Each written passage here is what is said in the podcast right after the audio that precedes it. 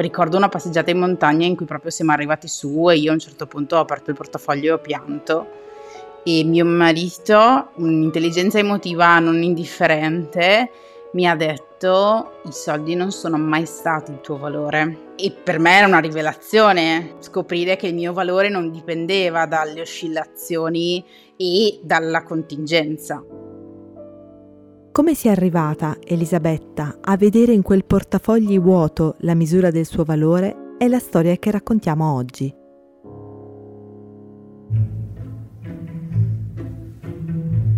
Io sono Annalisa Monfreda e questo è Rame, il podcast di una community che vuole sfatare il tabù dei soldi, conversando. Rame è una newsletter gratuita che arriva ogni mercoledì con una nuova puntata del podcast e anche tanti consigli e notizie sulla gestione dei soldi. Iscriviti su rame platform punto com. Elisabetta Bilei ha trentasette anni e vive a Limena, in provincia di Padova, con suo marito e suo figlio in una villetta quadrifamiliare su tre piani. Lei, che è nata e cresciuta in un appartamento a Mestre, da quando vive fuori città ha scoperto che esistono nuovi parametri di ricchezza e soprattutto nuovi desideri che non ha mai coltivato prima. Avere la casa o la porzione di trifamiliare o quadrifamiliare è una necessità, un obbligo, una cosa normale. L'altro giorno parlavo con la parrucchiera che mi diceva: mio figlio a dieci anni ha vissuto tutta la vita in appartamento, e lei se ne faceva una colpa. Io le dicevo: guarda, io ho vissuto tutta la mia infanzia in un appartamento, ero contentissima perché poi avevamo un enorme giardino condominiale, c'erano tantissimi bambini e giocavamo tutti insieme, quindi era una sorta di comune, mi sentivo quasi fortunata perché vivevo in questo contesto. Ma la casa indipendente non basta, c'è almeno un'altra proprietà di cui si ha bisogno per sentirsi arrivati. Il capannone. Quando si ironizza sul Veneto si pensa appunto al capannone. Il capannone è uno stile di vita qui. Noi non ce l'abbiamo di famiglia. Questa cosa l'abbiamo imparata portando a scuola nostro figlio, e quindi inizi a vedere un po' le persone attorno e inizi a capire che tutti più o meno hanno un capannone. C'è la gente che ha un capannone, ci costruisce la casa accanto. Quindi proprio c'è, cioè, casa e capannone, che tu dici ok, però c'è un posto con un po' più di aria, ah, no, e ci si fanno le feste di compleanno, è proprio il posto dove si vive. Elisabetta e suo marito sono veneti, sì, ma non da generazioni. Lei in particolare è cresciuta in città, figlia unica di due genitori dipendenti pubblici, salario basso ma lavoro sicuro e tanta vita di comunità. Le scarse risorse economiche e l'impossibilità di contare sui nonni li avevano spinti a fare rete con i vicini. Una cosa che mi ricordo di quando ero piccola è stata che i miei si sono inventati il primo centro estivo della città, perché non avevano nessuno che mi tenesse d'estate, non sapevano dove mettermi, e quindi con altri genitori hanno fondato un'associazione. La sera selezionavano gli animatori, facevano formazione, mio papà faceva il tesoriere. Cioè hanno fondato un'associazione di centri estivi per tutto il quartiere per trovare un posto dove mettere loro figlia. Elisabetta ama scrivere ma sceglie ragioneria, in parte perché alla terza media ha un calo di rendimento che pregiudica il consiglio dei professori, in parte perché l'esperienza vissuta da sua madre la condiziona. Mia mamma veniva da un trauma, cioè lei faceva medicina quando suo papà è morto e quindi hanno iniziato ad avere problemi economici. Mia mamma ha smesso di studiare medicina, ha dovuto trovarsi un lavoro, ma aveva fatto il liceo scientifico e quindi lei ci dice sempre: non ho mai avuto un pezzo di carta da spendere. Quindi, vista la mia crisi della terza media, lei ha detto: ok, se succede un'altra crisi, almeno che tu abbia un pezzo di carta da spendere. E mi sembrava un ragionamento giusto da questo punto di vista. Il rapporto con i soldi per Elisabetta è sempre complicato. Quando ero giovane ti avrei detto che tendevo ad essere una generosa. In realtà probabilmente i soldi servivano a colmare una mia insicurezza, che era quella di non piacere agli altri. E quindi i soldi mi servivano per fare regali. Piccoli gioiellini, ninnoli, cose per i capelli. Cercavo di prendermi la loro gratificazione attraverso questa cosa. Dopodiché i miei anche in questo sono stati bravi, nel senso che hanno cercato di responsabilizzarmi, di non banalizzare le mie necessità. Elisabetta cresce. Dopo ragioneria, finalmente è libera di seguire la sua vocazione per la scrittura, iscrivendosi a Scienze della Comunicazione. Finita la laurea triennale, ha già il suo primo lavoro ed è lì che riconosce in sé i primi segnali di quella cultura veneta di cui ci parlava con un certo distacco, ma che le appartiene più di quanto immagini. In Veneto io ho fatto dieci anni di agenzia di comunicazione e soprattutto nelle agenzie in cui ho lavorato si lavorava con aziende venete, quindi diciamo il tessuto imprenditoriale veneto l'ho visto da tantissimi punti di vista e quello che i veneti di cui si sono sempre sentiti orgogliosi e si sono anche sentiti diversi dagli altri, per esempio dai lombardi, è che dicono sempre eh loro sono sì tante parole eccetera eccetera, noi siamo più asciutti però testa bassa e lavorare. Io quel testa bassa e lavorare ce l'ho sempre avuto, pur ripeto venendo da una famiglia di statali, però eh, è come proprio se fosse permeata diciamo dentro di me proprio dagli stimoli che avevo attorno.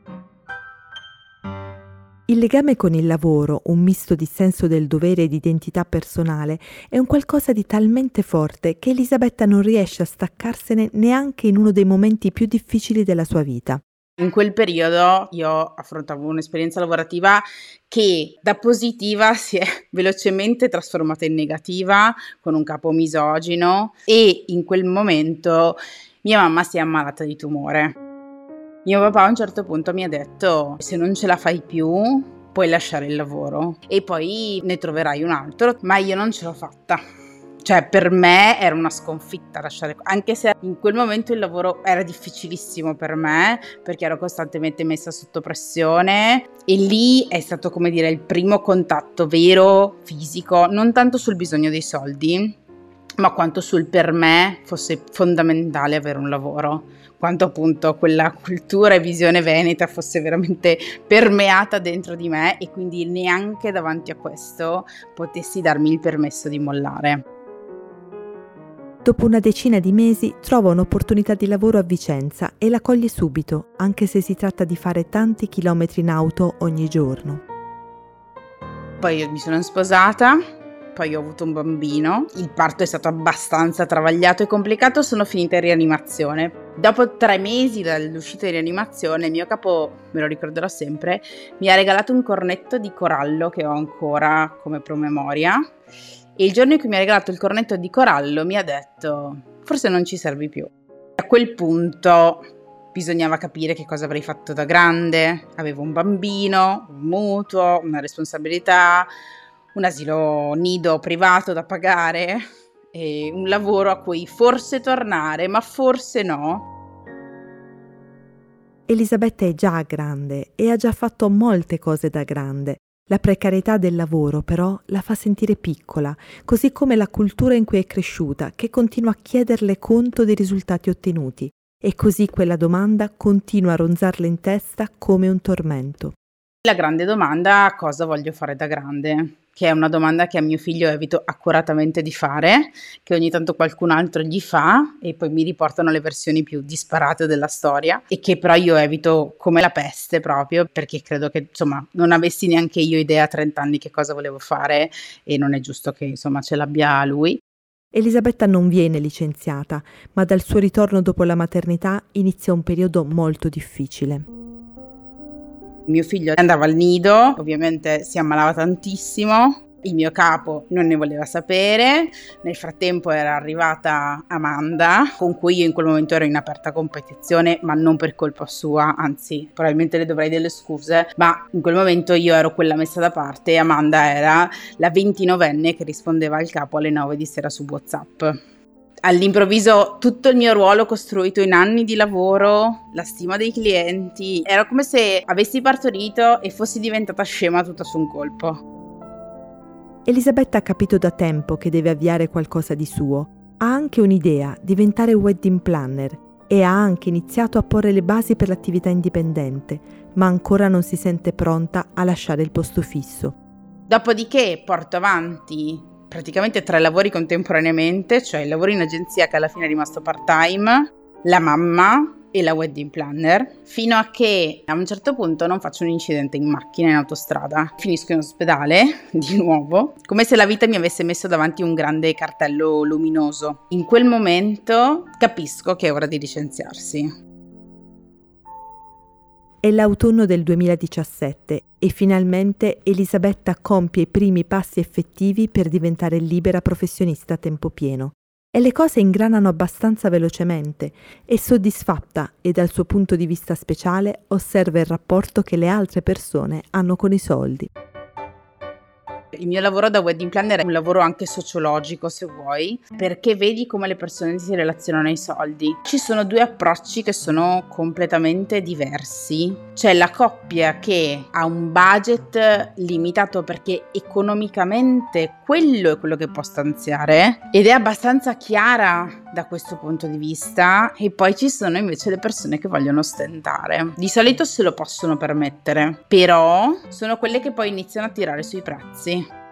Elisabetta si accorge di come la situazione socio-economica si rifletta sull'atteggiamento degli sposi. Si è rotto qualcosa. L'anno scorso ne parlavo con insomma altre colleghe. L'emozione preponderante che ho visto ai matrimoni, ed è terribile per me, è stata la rabbia. La rabbia, la rivalsa sociale, è il mio giorno e io me lo merito, io pago, io pretendo, e anche gli invitati avevano questa sorta di rivalsa. Ma abbandoniamo le vesti di sociologhe e torniamo alla storia di Elisabetta. Le cose sembrano procedere alla grande quando arriva il Covid a mettere in pausa i progetti matrimoniali di mezza Italia e in seria crisi la sua attività imprenditoriale. L'orgoglio le impedisce di chiedere aiuto, ma i suoi genitori capiscono.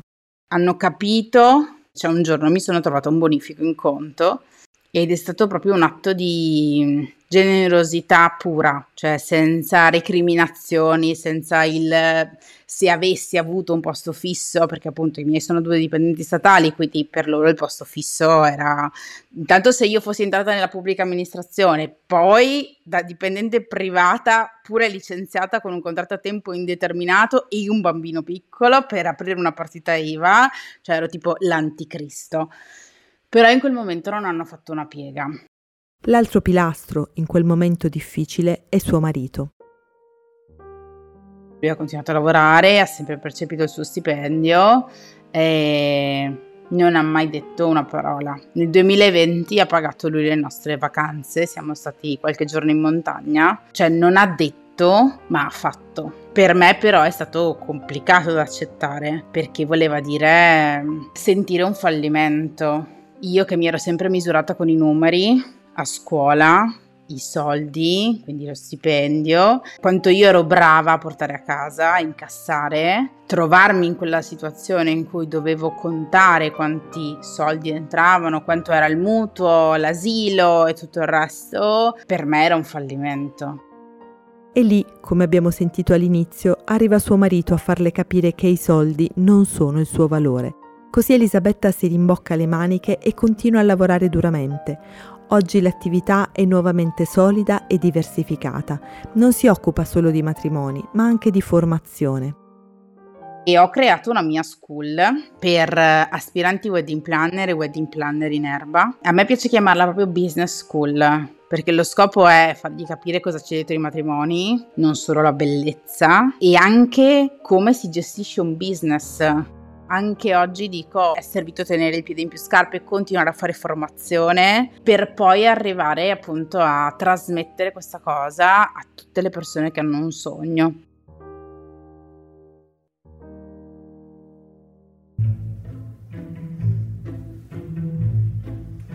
Hai ascoltato Rame. Per ricevere ogni nuova puntata del podcast, ma anche consigli e notizie per prendere le decisioni sui soldi più giuste per te, iscriviti alla newsletter del mercoledì su rame platform punto com. Se vuoi raccontarci la tua storia o farci una domanda, scrivici a rame at rameplatform punto com. A mercoledì prossimo!